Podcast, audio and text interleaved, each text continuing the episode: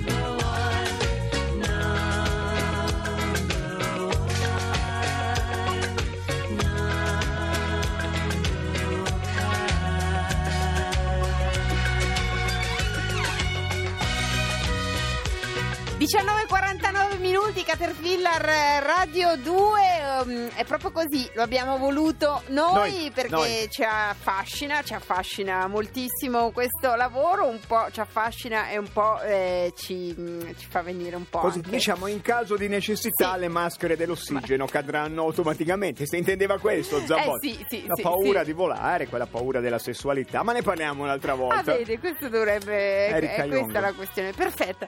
E allora la redazione ha detto che hanno pensato loro a prepararci la presentazione del nostro ospite, quindi diamo tutto il potere in mano alla redazione.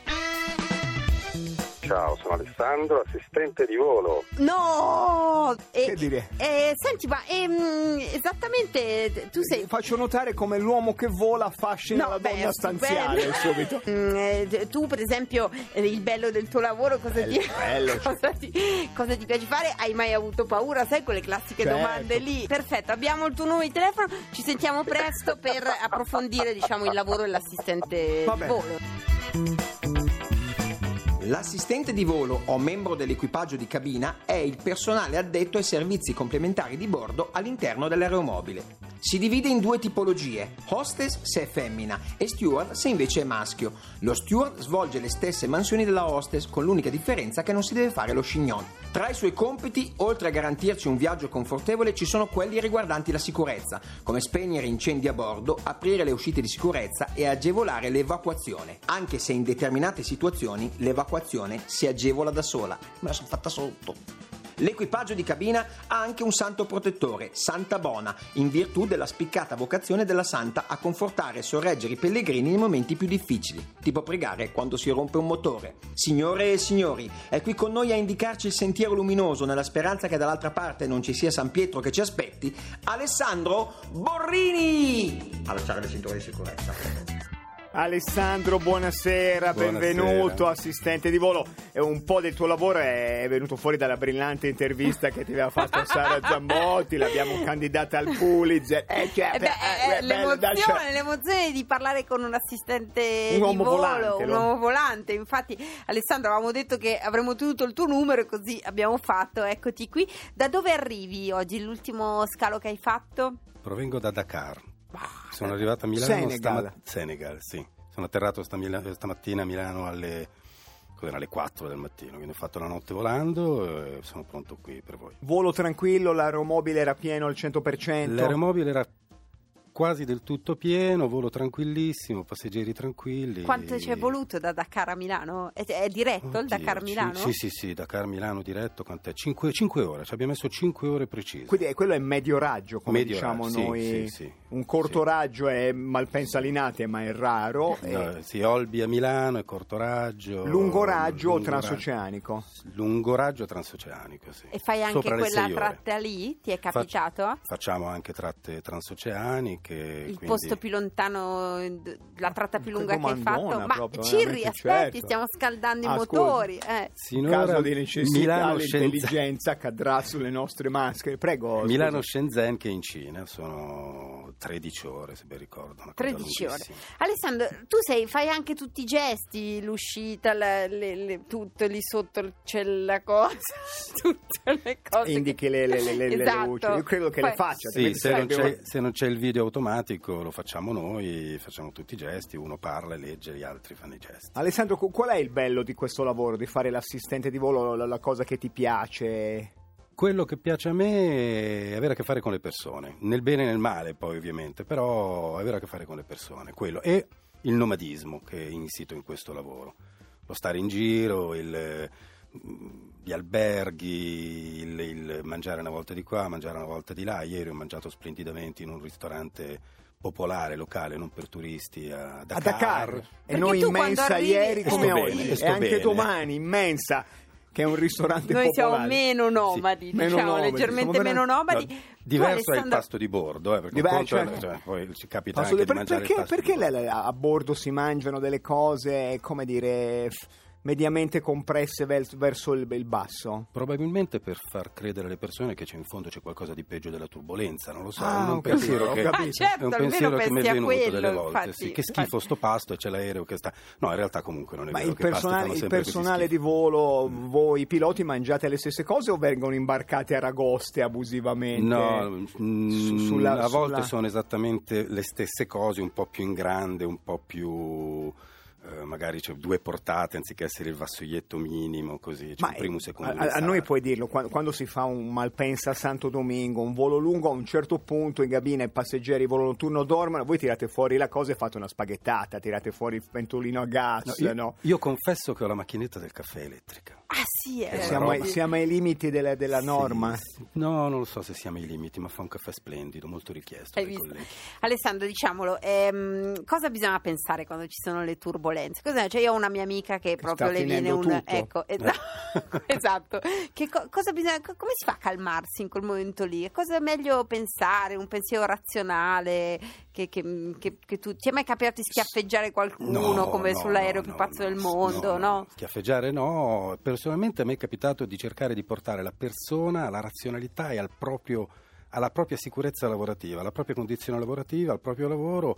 E una volta aveva a che fare con un avvocato che aveva veramente terrore e ho provato a riportarlo nell'aula dove era un leone. Io ho detto tu quando sei in aula, in, in, processo, in tribunale, tu sei un leone, sei lì che parli, hai tutte le tue sicurezze, prova a essere là. E Cioè, ho gli hai detto, fai la ringa No, contro la compagnia aerea grazie al cielo della tua morte. zitto, sennò- però lo aiutò insomma la cosa lo, lo aiutò Perché poi eh, a volte volare giustamente è un po' incauto perché stare a terra è più tranquillo, a volte fa paura. Voi siete quelli che tranquillizzate, che depositate tranquillità, sicurezza nei, nei passeggeri? sì mh, nei- quan- quando c'è turbolenza molto forte dobbiamo stare seduti anche noi perché può diventare pericoloso anche per noi ma il pericolo della turbolenza è andare a sbattere se non sei seduto e non hai la cintura allacciata perché altrimenti Se no, La- diciamo, l'indicazione l'aereo- è di sorridere a tutti sempre. Perché io quello Sì. che faccio è guardare la Sì, vostra faccia certo, e dico. certo. cioè, se- per cui attenzione, se vi viene anche solo una smorfia. noi quello che facciamo a volte è di fare la faccia preoccupata per Eh, non fatelo assolutamente perché lì è, No, è la scherzo, fine. Infatti. Una volta mi era capitato che l'aereo in fase di atterraggio aveva riattaccato, aveva Sì. ricominciato a volare e io ho chiesto alla hostess ma è preoccupante, e aveva detto no no è normale, si era fatta il segno della croce.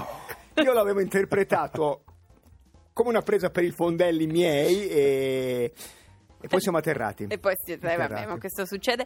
E, mm, quindi quando. Succede quasi sempre, eh, Zambotti, cioè Sì, statisticamente sì, è più facile morire in autostrada Me lo che... dice sempre che è più facile che mi ammazzi qualcuno che mi vive molto vicino. In redazione, E per infatti- lei statisticamente se, se la sua vita finisce in un atto violento non sarà un volo, sarà una discussione di redazione, ma è un'altra questione. Alessandro, e quindi quando voi assistenti di volo vi, fermate in un porto, in una, diciamo, in una città, in un eh. aeroporto, avete una vita potete andare in giro, fare delle cose, andare al cinema, visitare, fare i turisti, questo riuscite a fare? Sì, fondamentalmente sì, abbiamo, viene preso l'appuntamento per quello che è il- la ripresa del lavoro nel giorno, nei giorni successivi, si è fondamentalmente liberi, eh, quindi sì, c'è possibilità di, di- di- di andare in giro, di, visitare, di, musei o Un volo, locali, un volo eccetera. transoceanico poi qu- quanto, quanto comporta di riposo per, per non essere completamente eh, ubriachi di stanchezza? Comporta il volato, si fanno 12 ore di volo e 12 ci, ci vogliono almeno 12 ore di riposo, più o meno. Ora c'è tutta una normativa molto complicata, grazie al cielo da qualche anno, che, ci- che, mh, tutela un po' tutti dal punto Quella di che vista Ryanair sicurezza. gli sta sulle scatole, Ma che ci siano sì, delle no, regole. no, però devo dire che non, non- non posso dire che non viene rispettato perché sono tutte cose molto molto controllate. Un'altra impressione, se non è troppo, ma voi ehm, eh, piloti, assistenti di volo, vi sposate fra di voi o, o amate anche gente che sta a terra? Io, io, grazie al cielo non ho sposato una collega, Eh, ci sono molte coppie tra colleghi, tra piloti e assistenti di volo, tra assistenti di volo stessi, molte coppie scoppiate perché comunque il nostro lavoro ci porta a essere oggettivamente poco presenti. Mi chiedo come facciano i colleghi che sono coppia tra di loro. Vai tu a prendere il procreare. bambino, sono a Shanghai, vacci No, tu, scusami, insomma. che sei più Hai vicino, sei a Nanterre, eh, ha In ragione. effetti.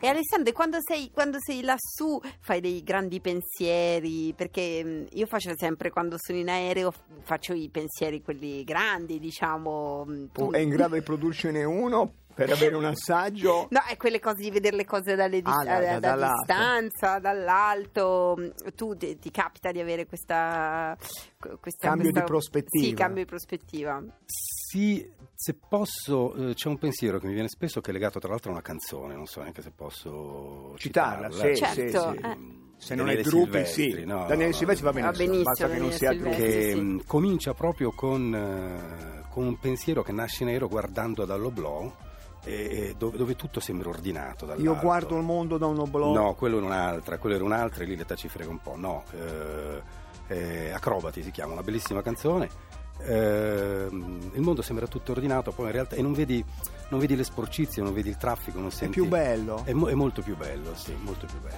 Bene, Alessandro, però siamo a terra e quindi noi scendiamo dalle nostre sedie, diamo la linea all'Onda Verde, ringraziamo Alessandro Borrini anche perché si è fatto via un assistente grazie di volo che ascolta Caterpillar. Grazie. Grazie, grazie buon grazie. volo, torniamo domani in onda, in volo. A domani!